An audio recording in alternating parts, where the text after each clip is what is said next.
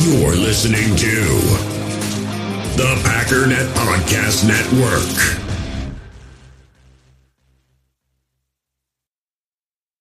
We all have smartphones, and we all know they're pretty amazing, but they also can be amazingly distracting, especially when we're around other people. So, US Cellular wants us to reset our relationship with our phones by putting down our phones for five. That's right, a company that sells phones wants us to put down our phones. And to see what we find, learn more at uscellular.com forward slash built for us. Third down,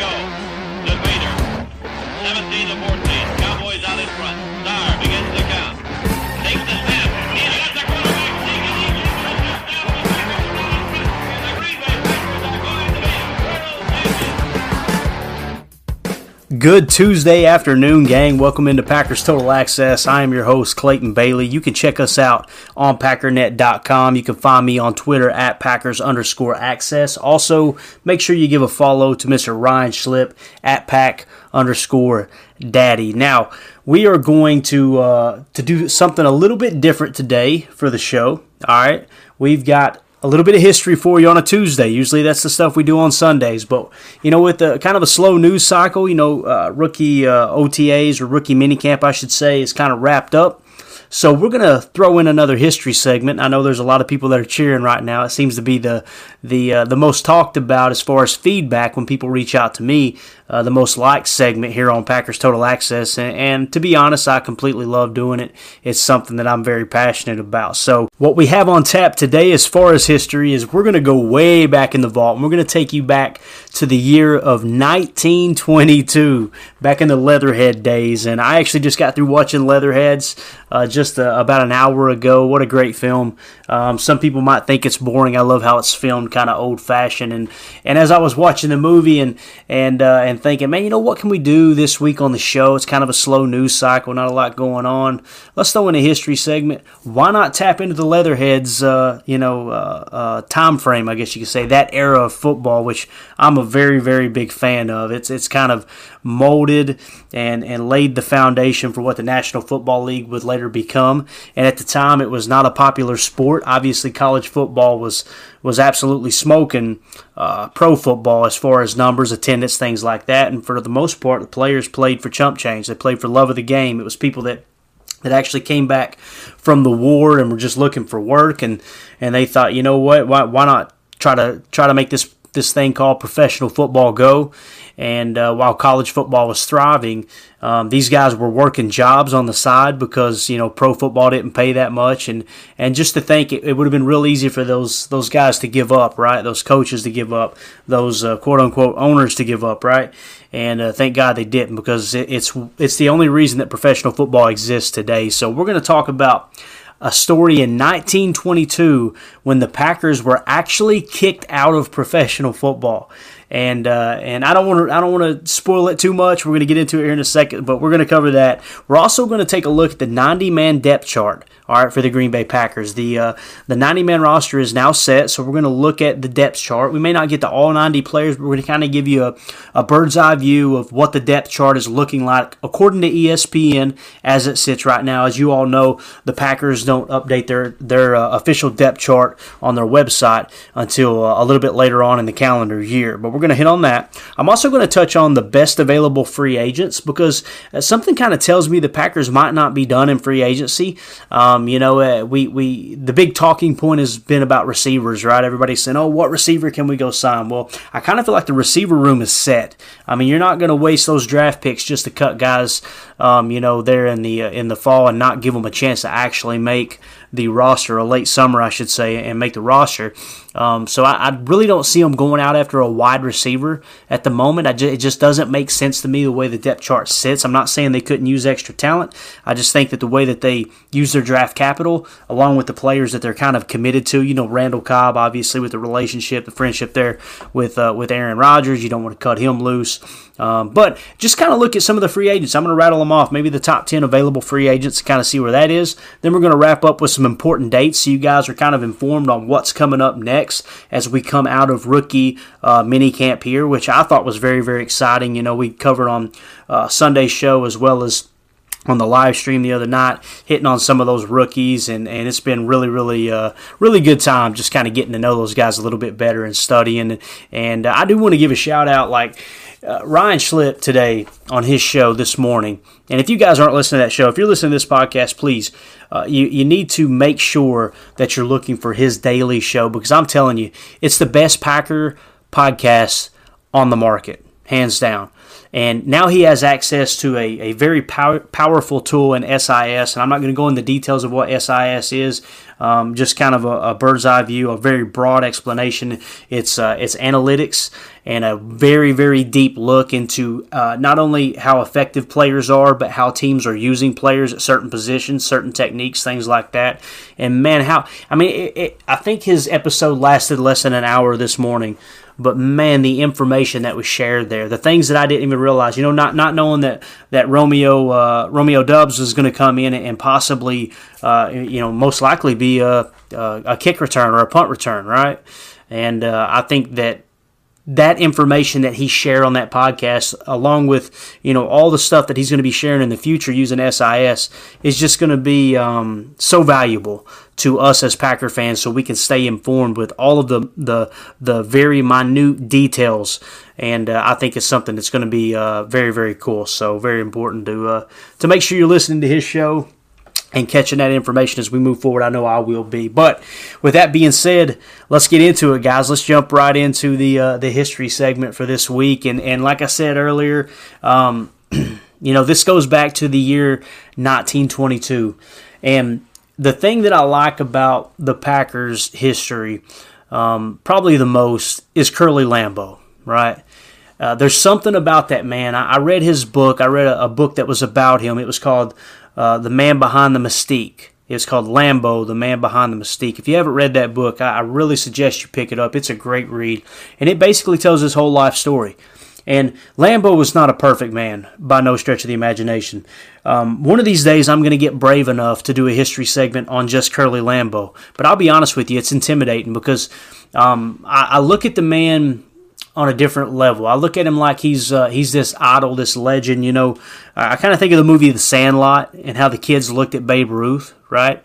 And uh, he just it's intimidating. I, when I do that story, I want to make sure I take enough time, but I also do it justice because the the things that he, the joy that he's added to my life just by creating the Packers. I wonder if someone could have went up to him in 1919 and said this is what's going to happen, right? And, and he said in his yearbook he wanted to go out and conquer the world. He said it in his high school yearbook. When he was done with sports, he was going to go out and conquer the world. And in my opinion, he really did conquer a small piece of the world. Um, if someone could go up to him in 1919 and say, You're going to create a sports franchise, and there's going to be somebody sitting on a podcast talking about how much that team means to them, the joy that it's added to their life, the the friendships that was that were created, right? Um, because of the fandom that comes with rooting for the Green Bay Packers, and that was going to happen in the year 2022. I would love to have seen his reaction. And uh, when you go back to 1922 and you hear a story like I'm about to tell you, it really takes you into the personality of Curly Lambeau. Curly Lambeau was one of those guys that he was not going to lose he was going to do whatever it took. If that meant bending the rules, which it's common knowledge that he pretty much ticked off the entire league because he was doing a lot of crooked stuff behind the scenes to try to gain a competitive advantage. And it, you know, it paid off with all the uh, NFL championships there in 29, 30, 31, was I think 36, 39, 44, I believe. Um, just a man that absolutely dominated the sport. It was because he was willing to willing to bend the rules and do whatever it you know took. You know, at the time it was frowned upon during that era for people to pass the ball uh, and pass the ball often. Lambeau threw all that out the window and said, "We're gonna we're gonna wing the pigskin all over the park." When it was this big, this huge ball, it was more like a rugby ball than anything. And you had people like Arnie Herber and Cecil Isbell. They said they could throw that thing as far as players are throwing the modern football today. I mean, it, it almost sounds superhuman. It's just, it's, I love the old sports legends. But in the year 1922, the Packers were actually kicked out in January of 1922. They were they were kicked out because they got caught using at least three players with college eligibility. Um, basically, they had college eligibility uh, remaining under their assumed names in non-league game against Racine. Okay, the game was played on December fourth, nineteen twenty-one, in Milwaukee. It was billed as a battle for the state championship. It's a long, involved story, but here's somewhat condensed version. By the time the Packers were admitted to the American Professional Football Association, this is before it was called the NFL, guys. It was called the American Professional Football Association. On August 27, 1921, they had already started practicing with many of the same local players they used in 1919 and 1920. So, all of those former high school uh, teammates of Curly were already on the team. Well, then they played four non league games using several of those local players and some new recruits with state ties. But heading into their first APFA game on October 23rd against Minneapolis, the Packers added three players with pro experience within 48 hours of kickoff. Imagine signing three players with pro experience within 48 hours, uh, literally two days before kickoff. Hey, guys, come on in jump into the lineup. We're, we're going to throw you. Here's your uniform. See if it fits. I love it. Although the Packers were 4 0 in those non league games, they may have had good reason for panic. The late Jack Rudolph, noted Green Bay historian, wrote years later that the rumor was Green Bay had to beat Minneapolis to remain in the league. My suspicion is, and this is Cliff Christl t- talking from his perspective as as the Packers uh, team historian. My suspicion is it wasn't necessarily a win or else ultimatum, ultimatum, but Green Bay needed to win or at least be competitive to have any chance of scheduling future home games or attractive opponents. Whatever the Packers beat the Marines and added two more experienced pros the next week. Of those five new players, four played at Notre Dame with Curly Lambeau in 1918. So that was under Knute Rockne. These are five new players, four of which played with him under Knute Rockne at Notre Dame there in 1918. Um, it says uh, turnover of the roster continued in late November. The Chicago Cardinals and Chicago Staleys, now are the Chicago Bears, both agreed to play the Packers. At the time, many games were scheduled week to week. It was a big deal for the Packers to land the games in Chicago, but by then they didn't have enough local players to even practice in Green Bay. Their players were scattered across the Midwest and met, met in Chicago to practice on Friday and Saturday before both games. According to the Milwaukee Journal, the Packers also practiced in Chicago before the Racine game. Meanwhile, rumors flew all week that Racine was loading up with ringers for the game. The result was a 3-3 tie. The next the next day, the Racine Journal News reported, quote, Green Bay has several Notre Dame men from this year's lineup with her. I love how they refer to the Green Bay Packers as her. The Journal News listed them as Buck Shaw, Hank Anderson, and Fred Larson. What's more, among the lineups that appeared in the Racine, Green Bay, and two Milwaukee papers, there were three positions in which three different starters were listed for the Packers. In all, a total of six different names were listed that hadn't previously played for them.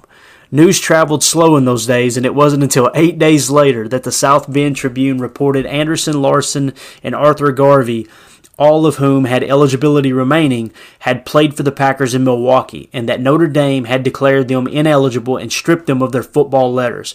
Pro football came under fire, and Green Bay was forced from the league at the next APFA meeting in January. Six months later, the APFA changed its name to the National Football League, and thanks and thanks to Lambeau's persistence, Green Bay was admitted. Now, that last line I'm going to kind of dive into a little bit deeper because it's it's much more than that. But first of all, I want to go back. When, when it was talking about them losing eligibility, remember the Johnny Blood episode we just did on Sunday? Johnny Blood um, he changed. His name is John Victor McNally. He changed his name to Johnny Blood so they wouldn't know that he was, uh, you know, John McNally, who actually still had um, some college eligibility left. So this is something that this wasn't the first. It might have been the first, but it definitely wasn't the last time that Curly Lambeau used college players to uh, to fill his roster. I just think it's uh, it's it's it's there's something romantic about that. I just think it's awesome, but to go back to uh, six months later, the APFA changed its name to the National Football League, and thanks to Lambeau's persistence, Green Bay was readmitted. So here's the story, guys. The APFA had to fold, okay? Back then, it was normal for professional football leagues to, to just sprout up and as quick as they came, they had folded because nobody was interested in watching professional football. They loved college football, that was the king. The college teams were way more talented than the professional teams, right? Because it, it just hadn't taken root yet. Well, the story goes that when they got kicked out, rumors started swirling that the APFA was going to relaunch and be called the National Football League. It's my understanding, I believe it was in Chicago, if I remember correctly. It's possible, yeah, it was definitely Chicago. I know it was Chicago. Um, so they had a meeting in Chicago and they were going to relaunch the NFL. Well, Lambeau and George Calhoun, you guys remember the the uh, the episode we did on George Calhoun? They loaded up in Calhoun's car and they drove to Chicago because they wanted to enter the NFL. So imagine this meeting taking place. The same people that were running the APFA were now going to be running the NFL. The team that was kicked out for blatantly breaking their rules, these two knuckleheads come rolling in there and say, "Hey, we want to join." Well, the admission fee, if I remember correctly, and, the, and I'm I'm kind of telling this story out of memory because one of our tour guides at Lambeau Field told this story while we were on a brief break in the middle of a Lambeau Field tour at one point, and they said that they went in and there was a fifty dollar fee that was going to be charged. That was a franchise fee. In order to start the franchise, it was going to be $50. Okay. Well, when they seen it was Lambeau and Calhoun, they said, you know, you guys, we already can't trust you. You're breaking rules like crazy. It's going to be $150 for you guys. This is what Curly Lambeau and George Calhoun did. That tour guide said, and I had read it in other locations as well. I think I read it in, read it in the dope sheet one day. I read it uh, in the back of the media guide one year. Um, just a cool story. George Calhoun actually sold his vehicle. He sold his automobile to get the $150 to be able to purchase the franchise. And they said that that car, selling that car, got enough money for the franchise fee and, and for two train tickets back to Green Bay. So that's how Curly and George Calhoun got back to Green Bay after buying the franchise. Again, George Whitney Calhoun, one of those guys in Packer history that has just gone unnoticed for so long, at least by this new wave, this new generation of Packer fans. It's important that we bring that up. But I just thought that was so cool, man. You you watch a movie like Leatherheads and they do a great job of of capturing what that era was like. And you can almost see George Clooney's character along with you know some of the others um, that you know just I could just see Curly Lambeau on a train with George Calhoun coming back, going, all right, well we're back in the league, and then you know fast forward. All of these moments where they had the fan fall in the stands and they got sued and had to do a stock drive. We talked about Andrew Turnbull stepping in and helping the Packers. We talked about all of these people that, because they wanted to keep this dream alive, that's what led them to the next stage in which you know they, they win all of these championships. And then later on through like we said jack Vainisi uh, finding vince lombardi and, and having him hired and kind of uh, giving lombardi advice on how he needs to approach this board of directors. And bam there's multiple championships again under vince lombardi. It's just the it is the coolest story in all of sports. So that's your Packers history segment today. I thought that was a cool little story that, yes, indeed, the Packers were kicked out of the league in 1922, and then it took George Calhoun and Curly Lambeau making a trip down, begging to be readmitted, getting gouged on the price, selling an automobile so they would get enough for the franchise fee, and then, and plus, two tickets, two train tickets back to Green Bay, just so we could be sitting here today talking about the freaking Green Bay Packers. I absolutely love it. So, hope you guys enjoyed that. We're going to take a quick break and we're going to get into some depth chart and some other stuff, and then we'll get you guys out of here quick. In the hobby, it's not easy being a fan of ripping packs or repacks. We get all hyped up thinking we're going to get some high value Jordan Love card, but with zero transparency on available cards and hit rates, it's all just a shot in the dark. Until now. Introducing slab packs from arenaclub.com, the only repack that provides real value, a complete view on all possible cards and clear hit rates for each one. Now, when I buy slab packs on Arena Club, it finally feels like I know what I'm getting. And honestly, the best thing for me and my son is the fact that we're kind of novices into this. When I walk into a card shop with my son and a card says it costs $40, kind of just taking his word for it that that's a good value. So I appreciate the transparency on grading, as well as just getting excited about seeing what you could potentially get. Right now, you can get 10% off your first purchase by going to arenaclub.com slash packdaddy. Wow, that's crazy offer. 10% off a $400 slab pack. That's 40 bucks right there. Anyways, that's arenaclub.com slash packdaddy for 10% off your first purchase. We all have smartphones, and we all know they're pretty amazing, but they also can be amazingly distracting, especially when we're around other people. So, US Cellular wants us to reset our relationship with our phones by putting down our phones for five. That's right, a company that sells phones wants us to put down our phones. And to see what we find, learn more at uscellular.com forward slash built for us.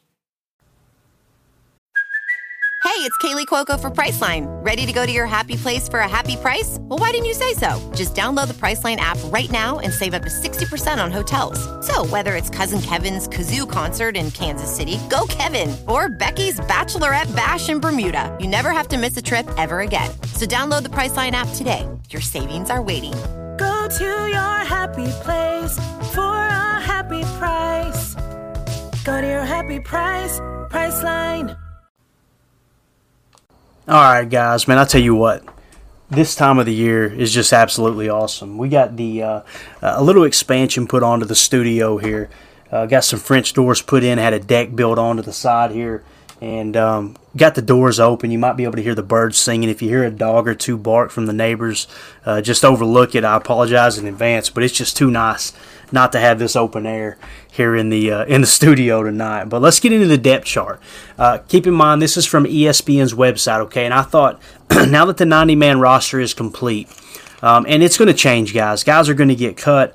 Other signings are going to happen. This is just kind of uh, where it sits at the moment. I thought it would be a good time to why don't we go ahead and look at the depth chart and kind of see how it lays out, see who ESPN is projecting to play what position, and uh, I want you to kind of take that with the information that Ryan's been sharing on Packernet Podcast and, and kind of tie it all together and say, okay, now I see what he's saying about you know. Uh, uh, you know, at right end, Devonte Wyatt possibly playing that three technique on the weak side, uh, things like that. Okay, so we're just going to kind of give you a visualization here and run through the info. But let's start on offense. This is with 11, uh, 11 personnel. Okay, three wide receivers, one tight end. That's what they play the majority of the time.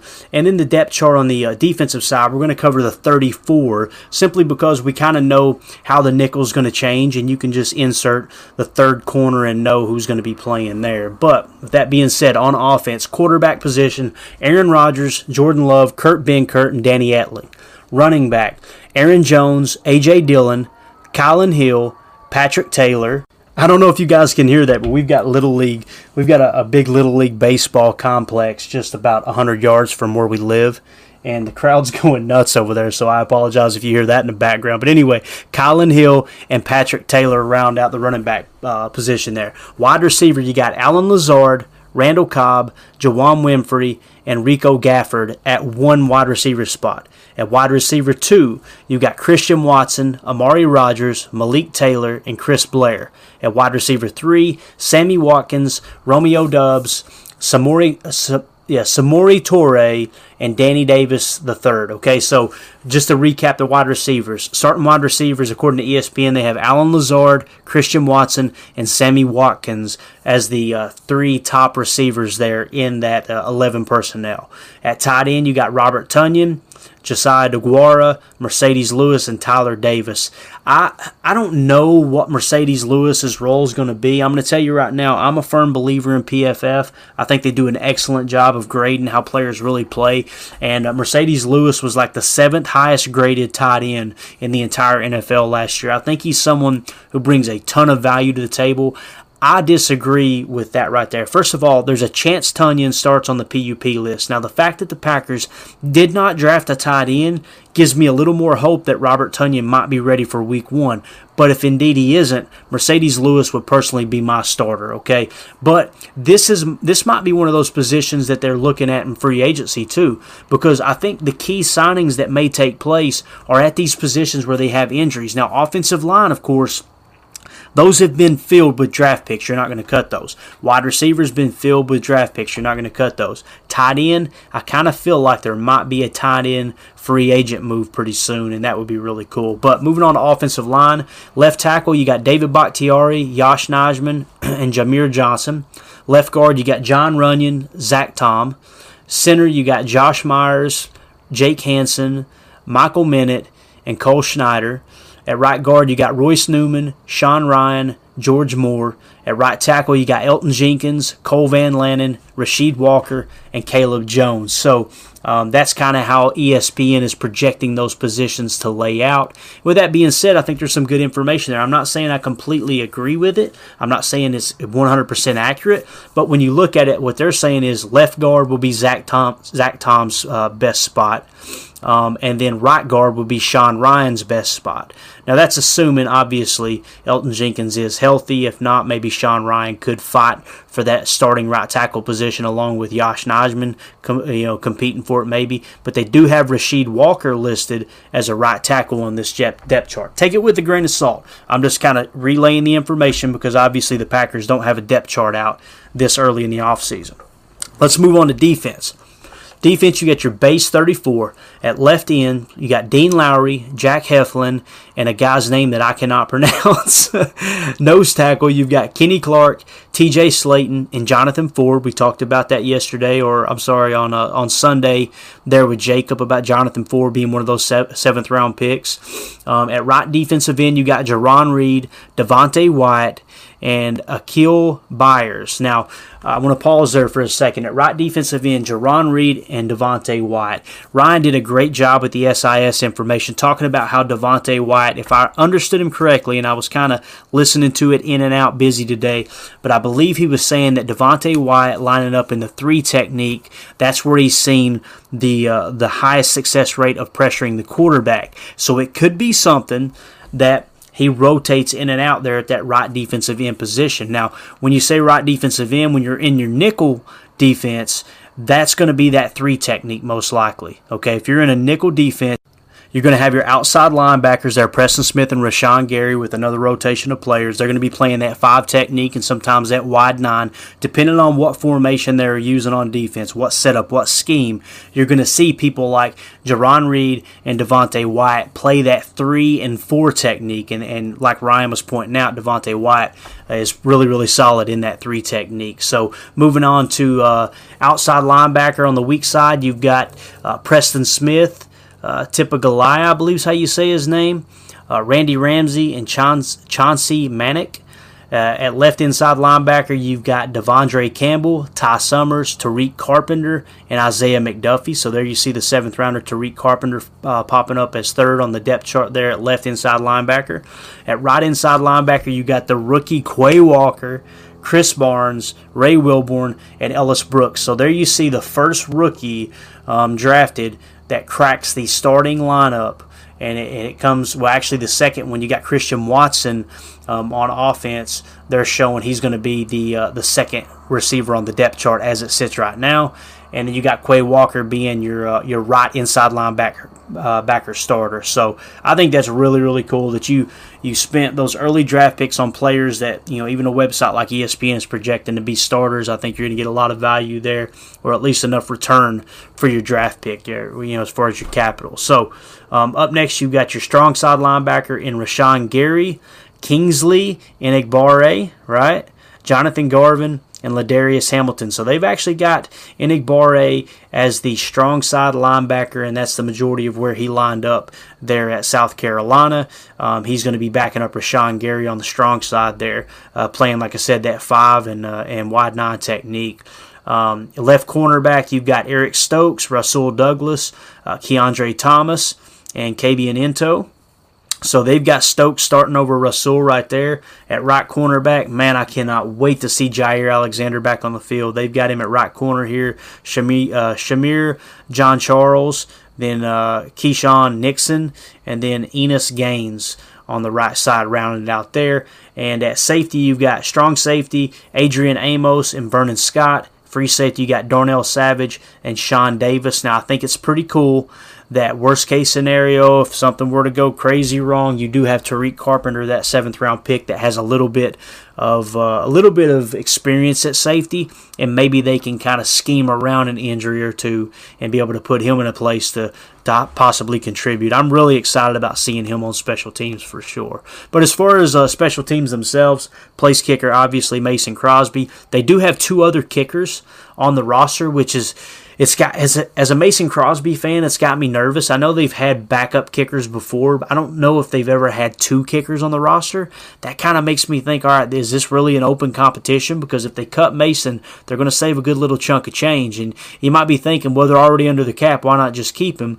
Well, if they clean up, if they clear up that cap, right, and then they have that money sitting here this year, they could front load a contract extension. Every every dime's going to count. You know, you're you're now to the point where you're starting to crunch numbers together to where you can really maximize that that salary cap where it can kind of roll over if you want to look at it from that that point of view. Um, at punter, we got our new punter Pat O'Donnell. You know, Ryan was looking at some stuff earlier. He he just kind of let it slip uh, from SIS. He said that uh, you know Pat O'Donnell if I understood him correctly, I don't want to misquote, but it sounds like he wasn't anything extraordinary in bad weather or outside, I should say. Um, and a lot of people were kind of just thinking, okay, well, he was punting in Chicago. They signed him because he's got to be good in, in cold weather or, or, outdoor conditions. Didn't sound like he had a big advantage there. I think that they strictly signed him, uh, like we said before, as a holder. They want the guy to just punt average and um, and be able to hold and, and get rid of those mishaps that happened last year. And, and that's exactly what Bisaccia, the new uh, special teams coordinator, is looking to fix this year. At punt return on here, they have Amari Rodgers, and at kick return, they have Amari Rodgers. They have Christian Watson backing up Amari Rodgers on kick return, and then Kylin Hill after that. Long staff snapper is obviously Steven Wirtel. Now, when it comes to punt and kick return, if I understood correctly, uh, with the SIS information that Ryan covered this uh, uh, earlier uh, yesterday morning. I keep saying this morning. Um, the last episode I listened to, he said that if I remember correctly, it was Romeo Doubs that handled punt returns and uh, and had quite a bit of success. So maybe he might be competing with Amari Rodgers um, for those punt returns. Kickoff return um, I don't know why Doubs couldn't do kick return. I know it is kind of a different animal at times, but um, I don't like Christian Watson returning kicks. You know, it just I don't know, man. I I want him to really focus on playing wide receiver. I want him to develop at the at the maximum potential. I, I just don't want him returning kicks. That's just my personal opinion. You guys may disagree. If you do, let me know on Twitter and we'll chat about it. But that's something that makes me a little nervous seeing that. Again, this is ESPN. You know, sometimes they fire from the hip, especially this time of the year. But I just want to run through that depth chart to kind of give everybody an idea of where the rookies are sliding into the depth chart now, according to ESPN, and kind of see, okay, what are we looking at from a starting lineup standpoint? And when you look at the wide receiver position, Allen Lazard, Christian Watson, and Sammy Watkins, guys, I'm okay with that. I mean, we were scheming guys wide open last year. And the problem was sometimes Aaron was focused on Tay so much that he wasn't seeing the open receivers that were schemed open. I think you're really going to see a lot of that this year because he doesn't have that guy that he can just look over and, and you know there was I remember one or two times at post game press conferences or it might have even been on the uh, Pat McAfee show where Aaron said, "Yeah, that was all Tay." Like I, he was just freelancing out there in his route and they gave him the freedom to do it. And he said that that Davante's earned that right to do that. So it literally be they may see something, they probably both know they see it, and then Tay's just going to kind of use the the uh, the disadvantage, uh, you know, the uh, the balance or off balance, I should say, of the of the DB and what they're doing re- reactionary, setting them up and and just kind of freelancing to get open. I know there was at least one touchdown pass where Aaron Rodgers was laughing about that on the McAfee show because he was like, "Man, that was just all Tay. I was just kind of giving him a second to work the field, and boom, he was open. So I think you're going to get away from that quite a bit, and and I personally am glad about that because I'm happy with that because I just don't like the whole hey let's go out there and play backyard ball. All right, yeah, let's just draw it up in the huddle rather than everything that we've worked on all week long. So I think Rodgers and LaFleur have a good enough relationship that they're going to be able to work that in this year uh, real heavy as far as trying to scheme receivers open. So, again, that's your depth chart. Now let's move on to the next topic, and that will be uh, the best available free agents. All right, best available free agents. Guys, this is according to NFL.com, and I'm just going to go down the list. I'm not going to look at specific positions, but I want to see how far we get down this list before we come across a tight end. Because, like I said, not drafting any tight ends, Robert Tonyan with the ACL, it kind of makes me think they may pick up a tight end free agent before the before the uh, the uh, OTAs start. So at the top of the list here, best free agents available is wide receiver Odell Beckham Jr., 29 years old. He's ranked 11th overall as far as the available free agents going into free agency this year. So that rank is going to tell you where they ranked um, you know, from the beginning. And then they've got a couple names added as well. Uh, ranked number 14, the next, you know, the second best available free agent is Duane Brown, offensive tackle, 37 years old. James Bradberry, which I believe he just got cut two days ago, yesterday maybe. A cornerback, 29 years old. He's ranked 18th.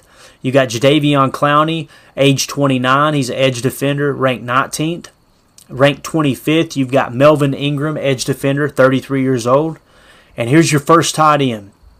Ranked 26, Rob Gronkowski, 33 years old. It says it's unclear if Gronk will play again, but he could.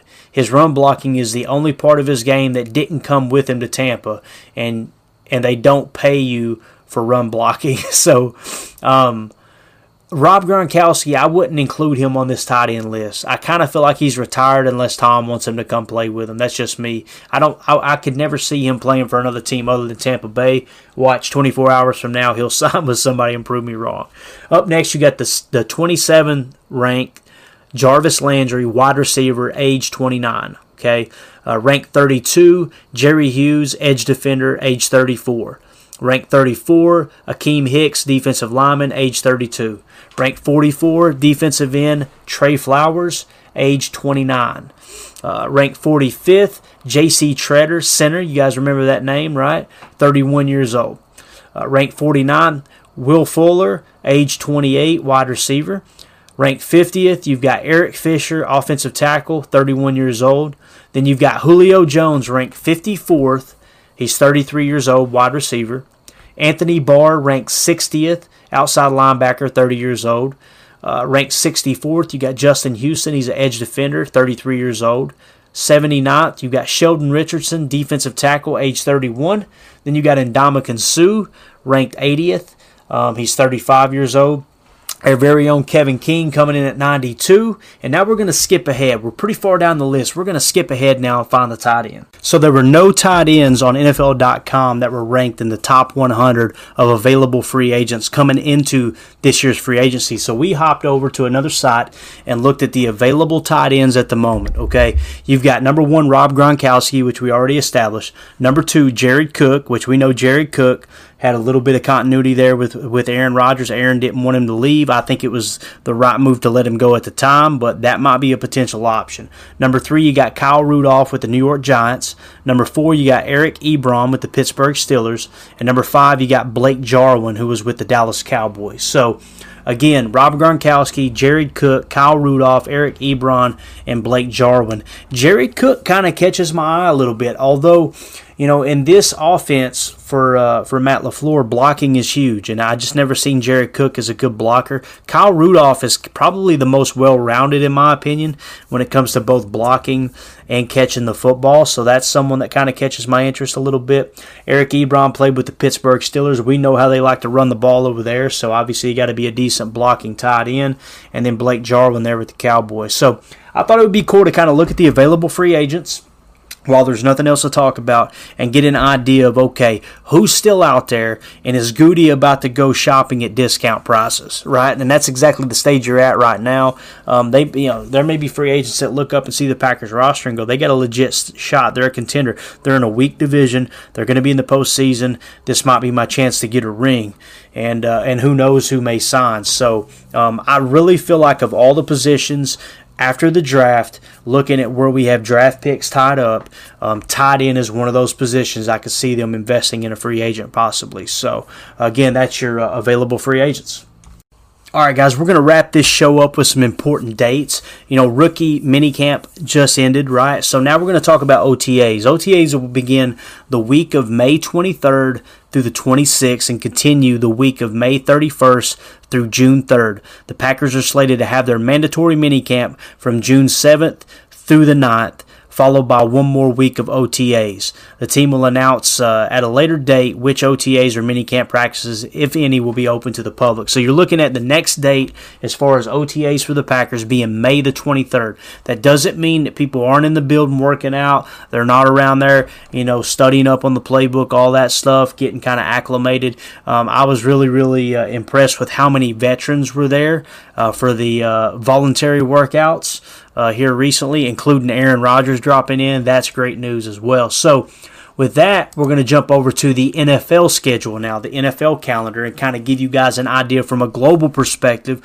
what's going on with the NFL, what's coming up next. Well, it says May 23rd through the 26th, first session of OTA offseason workouts, right? Squads from across the NFL get their first real in depth, up close look at the players who would take the field come preseason time and beyond. All right, May 31st through June 2nd the second session of OTA off-season workouts. Then you jump ahead to June 6th through the 8th, the third session of OTA off-season workouts. Then June 14th through the 16th, that's your mandatory mini camps. You won't want to miss this. In fact, if you're a player, you're contractually required to be there. Get those reps in and impress coaches for your shot at making a 53 man squad, is what the website says. Kind of cheesy, just to be honest with you, but those are the mandatory mini camp days. July 15th is the franchise tag deadline, right? That's where teams must either come to a long term contract agreement with their franchise tag player, or the player can only sign a one year contract with the team after that point. Okay. Then, of course, mid July, the dates are to be uh, to be determined. Uh, that's when training camp's going to begin. Veteran players can report no earlier than 15 days prior to the team's first preseason game. Rookies can report up to a week earlier than the veterans. And then, of course, uh, early to mid August, NFL preseason begins, baby. So, just a quick recap, guys. We got it coming up this uh, a little bit later this month. May, um, let's see here, it's going to be May 23rd. Mark your calendars. And I believe that lined up on the Packers side as well. want to make sure here. Yeah, uh, OTAs will begin the week of May 23rd through the 26th. I'm really hoping we see Aaron Rodgers out there. Uh, throwing passes to Christian Watson and kind of getting these receivers all on the same page. It's going to be uh, it's going to be good, man. There's going to be footballs flying. It's right around the corner. And then, in my opinion, the big daddy date this week is going to be Thursday night 8 p.m. We're going to have the NFL schedule release, and that's where everybody's going to swoop in, get your hotel rooms, get your Packer tickets. Uh, if you're not going to a game, you're, you're still going to get that information laid out. And I'm going to tell you right now, um, we're going to dive into that schedule. We're going to kind of look at the opponents. I've got a, have uh, got a little bit of a, a formula, I guess you could say of kind of going through and projecting wins and losses, and uh, it's going to be uh, really cool to get that schedule and kind of look at that. And and really, what my formula comes down to is I feel like the most important aspects of a football team are the head coach and the quarterback. You can have a great head coach and a mediocre quarterback and you're not going anywhere. You can have a great quarterback and a mediocre head coach and you're not going anywhere. That's just my opinion. Those are the two things that are huge. And then from that point, what it comes down to is how does your uh, how does your defense look from the edge standpoint? I feel like that's the next most important thing. That and left tackle. It's it's the elite positions we talked about. So when I look at the schedule, that's how I'm going to break it down, guys. I'm going to look at it and go, okay, we got the Bears this week. All right. Um, their head coach versus Matt LaFleur. Who's got the edge? All right, Matt LaFleur, point for the Packers. Who's got the better quarterback, Justin Fields or is it Aaron Rodgers? Aaron Rodgers. That's a mark for the Green Bay Packers. All right, who has the best edge defenders? as a whole, right? Who's going to get pressure on the quarterback? All right, that's an edge for the Packers. Um, and then who who is their left tackle, right? Who's going to be protecting the blind side of the quarterback? Who has the edge there? That's gonna that's gonna count as a point as well. So essentially, you got head coach, quarterback, and then the next phase you've got uh, edge defenders and offensive lineman, most notably left tackle. Those four key components is really what I base my win loss record off of. And me, I don't do a whole lot of gambling, but I do I do enjoy putting a little action on the game. That's the four things that I look at the most, guys, when it comes to picking wins and losses. So we're going to do that. We're going to kind of dive into that, and we'll uh, we'll probably do that. Let's see if the schedule releases Thursday, right? And we do a show Sunday.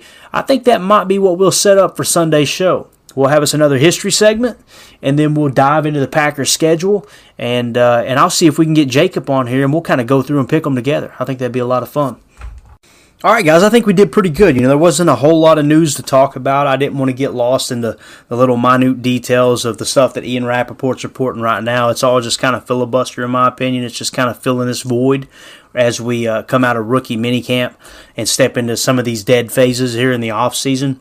Um, but the one thing I do want to say, guys, Ryan is doing a, a, great job with this SIS information. He's actually asking for feedback on both the Facebook page and on Twitter. And what he's saying is, what would you guys like me to dig into? So if you're hearing my voice right now and you'd like some analytics, a little deeper look at maybe a position or who who got the majority of the snaps in this certain defense or whatever the question may be, there's a good chance with that new um, tool that he has, he'll be able to get you the answer and get it in a, in a pretty quick manner. So, what I would say is, guys, reach out to him on Twitter, reach out to him on the uh, on the Facebook page, and and ask them some questions to kind of get that info. What I'm going to do with this show moving forward, okay? I've actually uh, got just upgraded my subscription to PFF. I'm going to lean very very heavily on PFF, and that's something that Ryan's liked in the past. What I love about Ryan's approach and Packernet podcast approach, they don't just take one thing and say that's the gospel right? He's never done that. He uses it as a tool. Here's an angle of looking at how a player performed. Well, over here's another angle. Well, you've got statistics. That's a different angle. You've got all these different things that's that's at our you know at our uh, disposal where we can kind of look at uh, different different views and different viewpoints of how players are performing and how they may or may not succeed in certain positions coming into this year. So uh, again, uh, make sure you reach out to Ryan and, and let's get that info cranking there as well. Again, you guys feel free to DM me any questions you got and uh, and reach out on Twitter. You can tag me in a tweet if you like. You can send me a uh, uh, like I said, a DM with a question if you just want to chat football. And who knows, it may be something that we use here on the show that, that kind of stokes or provokes a, uh, a conversation um, that we otherwise wouldn't have had. But I do want to say thank you guys for all the support on Twitter. Um, you know, when I created the Packers Total Access Twitter account, we were at zero followers, and I think of as of today we're at 485. I'm blown away at how fast it's picked up. It's been uh, been amazing connecting with you guys on there, and just know this: you're never bothering me. Okay, I get tagged pretty much daily now in tweets. Um, some of it's just you know people being goofy, having fun, which I'm all about. Other things might be you know something about the show. You're never bothering me. Just keep that feedback coming. Mainly keep it coming to Ryan because that dude is going to keep churning out content as we move forward. Also, make sure you check out all the shows on the Packernet Podcast Network. There was actually a listener that reached out to Ryan earlier today, and, and there may be someone hearing my voice right now that that that has the same question. Um, the guy reached out and said, "I'm just catching on to your show slash shows.